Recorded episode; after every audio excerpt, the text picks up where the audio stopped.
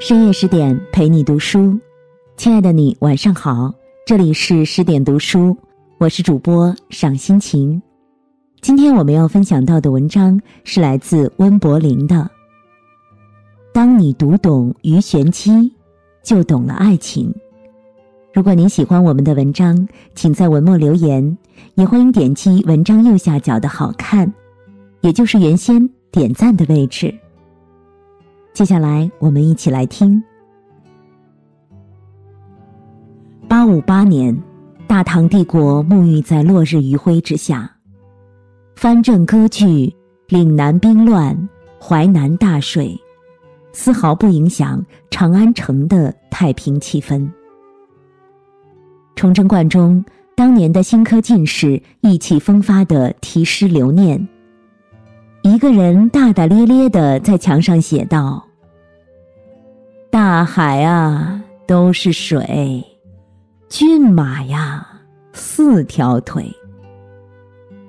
旁边一个披红戴绿的男子鄙视的看了一眼，提笔就写：“你是我的玫瑰，你是我的花。”这一年，唐朝诗坛大 V 李商隐即将去世。这群新科进士感觉头顶乌云逐渐散去，准备大展拳脚，却不料旁边有个十五岁的小姑娘，安安静静的看着他们表演，随后自己也在崇祯观的墙上题了一首诗：“云峰满月放春情，粒粒银钩指下生。”自恨罗衣掩诗句，举头空羡榜中名。这个小姑娘叫于玄机，她看着这群新科进士，心里想：我不是针对谁，在座的各位都是垃圾。我要是男儿身，你们都得跪在我的皮鞋下唱真歌。他满腔的热血，想参加科举，建功立业。如果有机会呀，他恨不得去做变性手术，只为了心中的青云之志。他写道：“临风兴叹落花频，方忆前宵又一春。因为价高人不问，却缘相甚蝶难亲。红缨只衬生宫里。”翠叶那堪染露尘，及至一根上林苑，王孙方恨买无因。可是他也知道，在万恶的封建社会，再美的梦想，也只能是梦想。八四四年，于玄机出生在长安的贫民区，他的父亲是个落魄书生。一辈子都没有出任 CEO，走上人生巅峰，于是他希望女儿能够青出于蓝。从小，于爸爸就自己编了教材，给小鱼开设了早教班。在于爸爸的教导下，于玄机很早就识字背古诗。隔壁老王看到后，成天埋汰自己家的胖儿子：“你看看人家，再看看你那个熊样儿。”四年，十一岁的于玄机已经成为长安城有名的才女。多有名呢？贫民区的小姑娘，然吸引的文坛大 V 温庭筠亲自来拜访。这就相当于金庸亲自去贫困山区拜访一个小学生，张口就说：“我很欣赏你呀。”你有多震撼，于玄机就有多惊喜。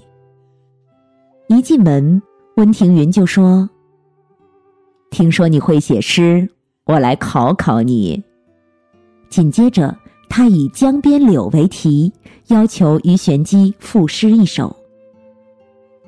也许是艺高人胆大，也许是初生牛犊不怕虎，于玄机稍一沉吟。张口就来，翠色连荒岸，烟姿入远楼。影铺春水面，花落掉人头。根老藏于枯，枝底系客舟。潇潇风雨夜，惊梦复添愁。温庭筠一听，瞬间惊呆了。一个十一岁的女孩就能写出这样的诗，将来的成就必不输于班昭、上官婉儿。他想到自己的平生，论才华，手指八叉就能成诗；论门第，是中书令温彦博的后人；论人脉，他出入相府如同自家的后花园儿，却至今功业未成，落魄寒酸。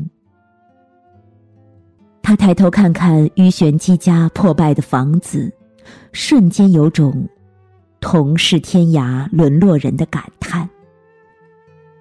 我要帮他，不能埋没他的才华。从此，温庭筠常来指导于玄机的学业。于玄机的住处在平康坊附近，这是长安著名的红灯区，所以所见所闻都是妓女的日常琐事。导致他的诗文艳丽有余，气势不足。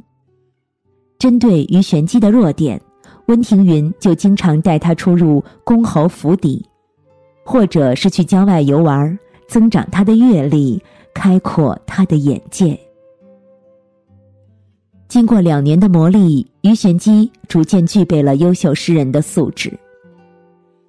有一天，于玄机在朋友圈写了一首诗。并且艾特温庭筠，他写道：“师傅，我做了一首诗给您看看呗。摇曳泛轻舟，西风生翠萝。残影委玉露，早雁浮银河。高蜀小环密，远山情更多。淮南一夜下。”自觉老烟波，玉露、银河、远山、烟波，清爽之中又不失大气。温庭筠看到这首诗，咧开嘴大笑。有这么出色的弟子，夫复何求啊！为了鼓励于玄机。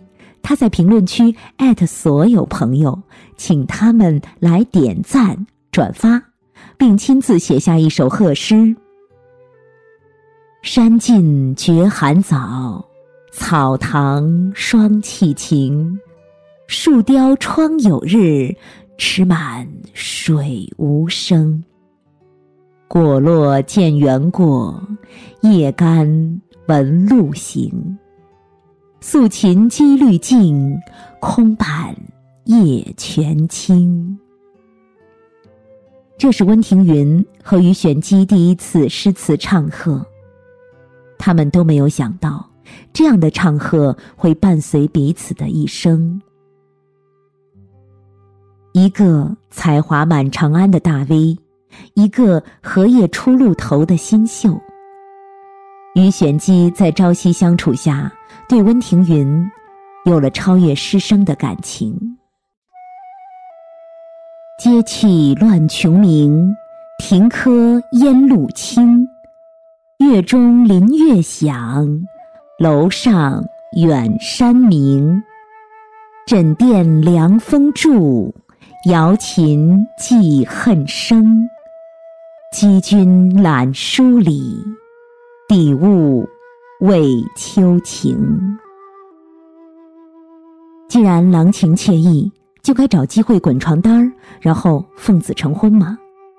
可是，在唐朝，士族与寒门是不能通婚的。如果一定要在一起，于玄机也只能做上不得台面的小妾。温庭筠的叔祖温吉在担任御史大夫时，就曾经说过。凡是和士族通婚的寒门，就应该拉出去枪毙。可见当时的阶级森严。于玄机长得很漂亮，色既倾国，思乃入神。面对这样一位青春美少女的爱慕，四十六岁的温庭筠知道，娶你为妻是犯法，让你做妾是违心。最爱你的人是我，我怎么舍得你难过呀？他退缩了，既对自己貌似钟馗的相貌自卑，又对自己的前途没有信心，担心不能给他呵护与温暖。他甘愿做陪在于玄机身边的男闺蜜。只聊诗词，无关风月。于玄机的大胆示爱，却没有换来对方的回音。他就进入到爱情的第一重境界：你若无情，我便休。这时的爱情是人生的第一次试探，犹如婴儿去触摸外界的美好事物，好奇却不敢用力去争取。八五八年，于玄机在崇祯观题诗的时候，新科状元李益的眼中放出十万伏的高压电。倾国倾城之貌，提笔赋诗之才，壮志凌云之气，真乃奇女子。顿时，漫天都散发着爱的小星星。温庭筠心中有了决断。出身陇西李氏，中了状元，才华横溢，正是前途似锦的时候。鱼玄机跟着他，也算是嫁入豪门了。面对温庭筠的建议，李毅的热情，于玄机做出了影响他命运的决定，嫁给李毅做妾。明明可以靠才华，却只能靠颜值。这是于玄机的悲剧，也是那个时代的悲剧。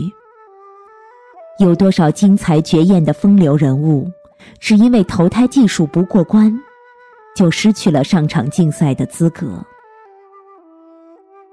纯洁的爱情永远被现实打败，不论男女。李毅在给于玄机披上婚纱后，并没有搬进李家三百亩的大豪宅中。而是在郊区租了房子，金屋藏娇。每天下班后，李毅推辞了所有的应酬，策马狂奔来到廉租房里，与心爱的小女人你侬我侬，情到浓处还要诗文唱和，端的是只羡鸳鸯不羡仙。可是，沉溺在情爱中的他们都忘记了。李毅的正室夫人可是河东裴氏的女子。从东汉末年起，河东裴氏就人才辈出，如林丈人裴秀、玉人裴凯、言谈之林叟裴伟。南北朝有史学三裴的裴松之、裴殷、裴子野，隋唐有出将入相裴矩、裴行俭、裴度等。可谓是千年宰相之家。李毅娶了这样的豪门女子，很多事情就不是自己能掌控的了。当裴夫人知道于玄机的存在之后，勃然大怒：“居然敢勾搭我男人，老娘要你好看！”母老虎一怒，狗腿子满地走。于玄机。不过是出身于寒门的弱女子，在这个凉薄的世界，怎能与豪门女子争男人、争资源？李毅虽出身于五姓七家之一的陇西李氏，但直系亲属早已没落，靠着家族长辈的拉扯、豪门妻子的扶持，才考中状元，拿到官职，怎能挺起腰杆让妻子净身出户？对了，唐朝的科举是不封姓名的，想录取谁可以直接看名字，而不必闹出苏轼那样的乌龙。在裴夫人的阻挠下，李毅只能退掉廉租房，发给于玄机一纸休书：城外有座道观，你先去藏身，我没事儿就去找你。李毅。居然让于玄机做小三儿。虽然说人到中年不如狗，要养家，要前途，要做顶梁柱。可李毅最大的错误在于，他明明没有能力给鱼玄机一片天地，却偏偏要把他捆在身边。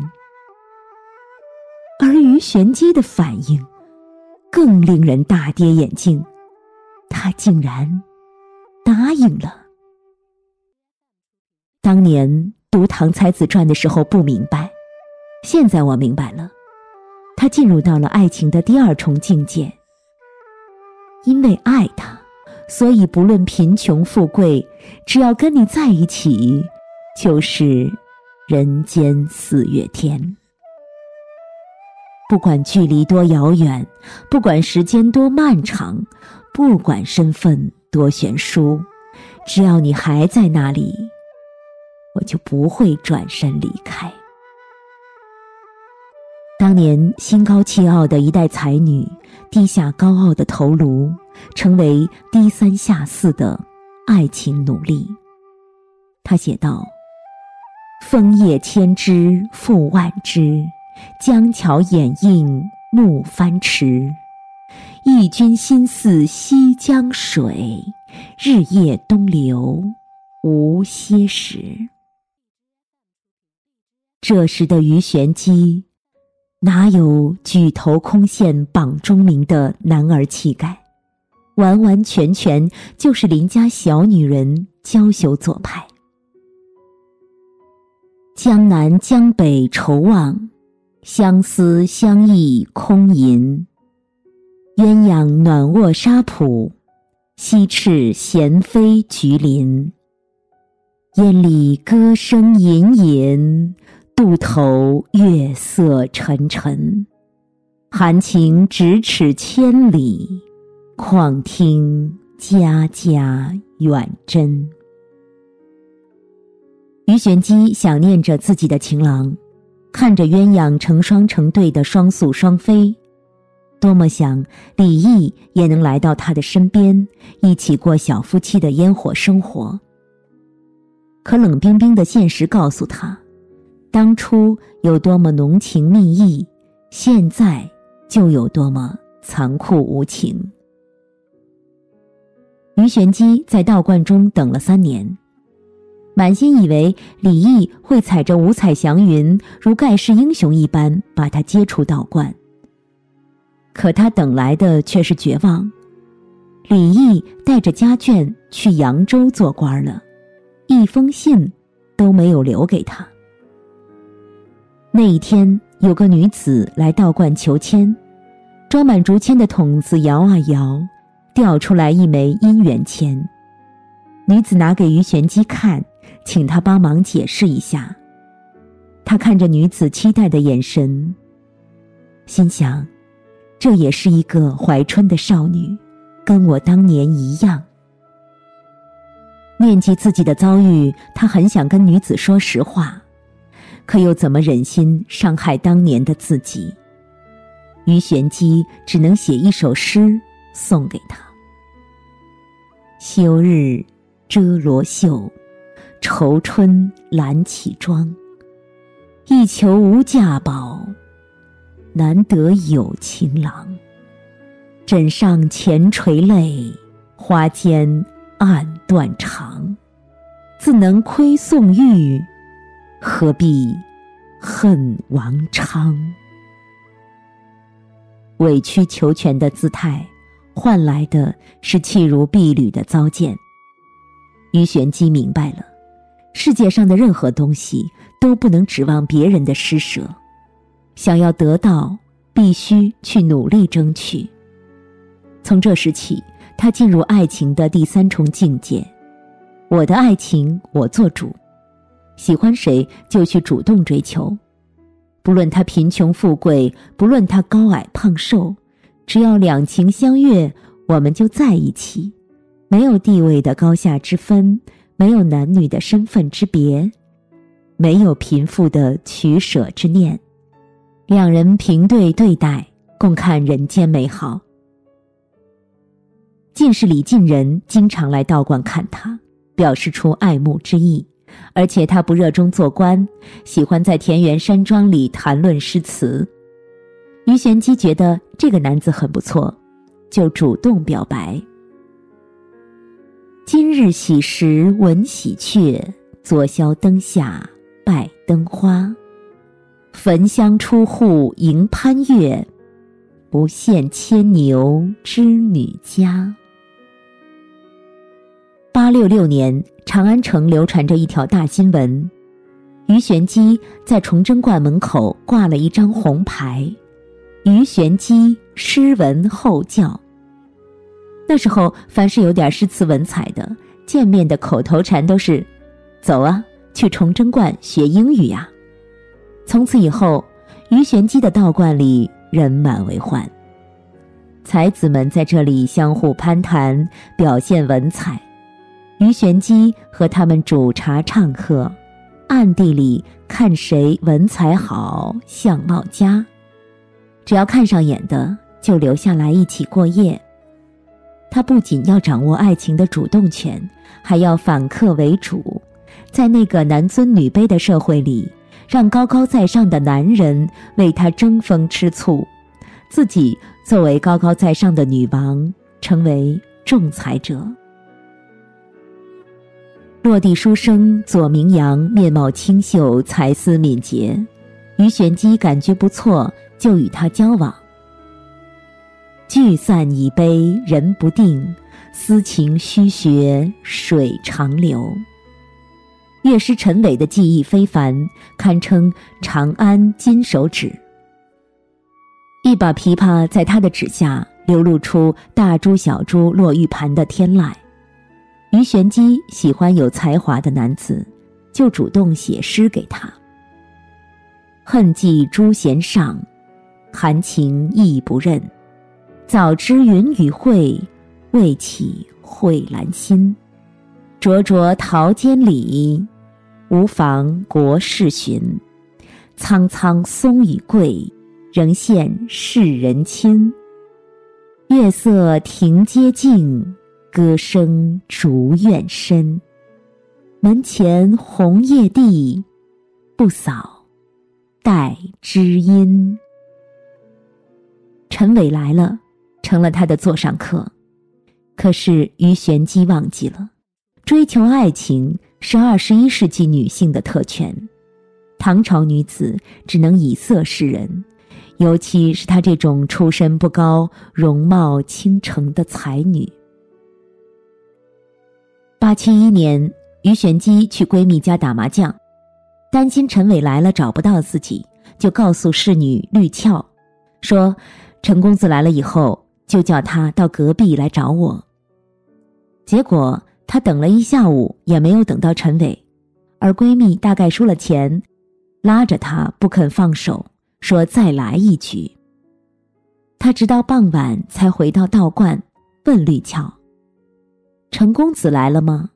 绿俏说：“陈公子来过了。”我说：“您不在。”他转头就走。于玄机知道，绿俏说谎了。陈伟从来都不是这样的人。他把绿俏带到卧室里，严厉审问。在主人的威严下，绿俏交代了事实。原来陈伟来了之后，没有见到于玄机，就色眯眯的勾搭了绿俏，而绿俏居然答应了。什么？于玄机气炸了。裴家女子也就算了，豪门大户惹不起，可小侍女也敢跟我抢男人，我的尊严何在呀？这些年受过的委屈，咽下的苦水，在这一刻彻底爆发。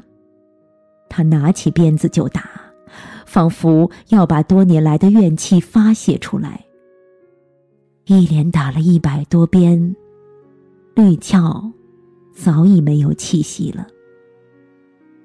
奴婢而已，死就死了。于玄机把绿俏的尸体埋在后院里，再也没当回事儿。他继续组织诗会，喝酒烹茶，享受着男人的巴结和奉承。有一天，一个男子来到后院解手，忽然看到有个地方苍蝇成群，赶都赶不走，于是他就走过去把土挖开，露出了绿鞘的尸体。他顿时明白，于玄机杀人了。一个邪恶的念头涌上来：我来了这么多次，也没有半点好处。哼，我整你一下，看你怎么办。大概于玄机也没有想到。他因为温庭筠而扬名，却被他的族兄温章砍了头。这个男子悄悄溜走了，他去找了当差役的哥哥，恰好他哥哥也曾求欢于玄机，可是于玄机怎么能看得上这样的人呢？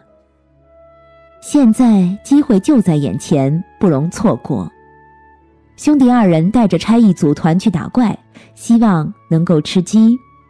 他们气势汹汹地闯进去，把绿俏的尸体挖出来。事实就在眼前，于玄机只能被抓入京兆大牢。而妄图以此要挟于玄机的小人，则没有捞到半分好处。当年冬天，于玄机就被京兆尹温章下令斩首，一代红颜就此烟消云散。爱情是于玄机一生的追求，他喜欢温庭筠，可是思而不得；他喜欢李毅，却被凌辱、被抛弃；他喜欢陈伟，可是他却出轨侍女。一身的才华横溢，一身的冰雪聪明，一身的凌云傲骨，最终却敌不过时代的碾压。那些男人们都以为自己睡了于玄机，而在于玄机的心里，何尝不是玩弄了天下男人？可在那个时代，女人的才华美貌只不过是男人的点缀，没有谁真正把鱼玄机看作独立的人。也许只有温庭筠才是于玄机一生的陪伴。只要你回头。我就在。荒树落黄叶，浩然离故关。高风汉阳渡，初日城门山。江上几人在？天涯孤岛还。何当重相见？樽酒未离言。温乎，守护每个人的真心诚意。与勇气，在文字里岁月静好，在温暖中风华绝代。更多美文，请继续关注十点读书，也欢迎把我们推荐给你的朋友和家人，一起在阅读里成为更好的自己。我是主播赏心情，在文末有我的个人简介。我在美丽的渤海之滨，山东龙口，向您道声晚安。用我的声音，让您安静而丰盈。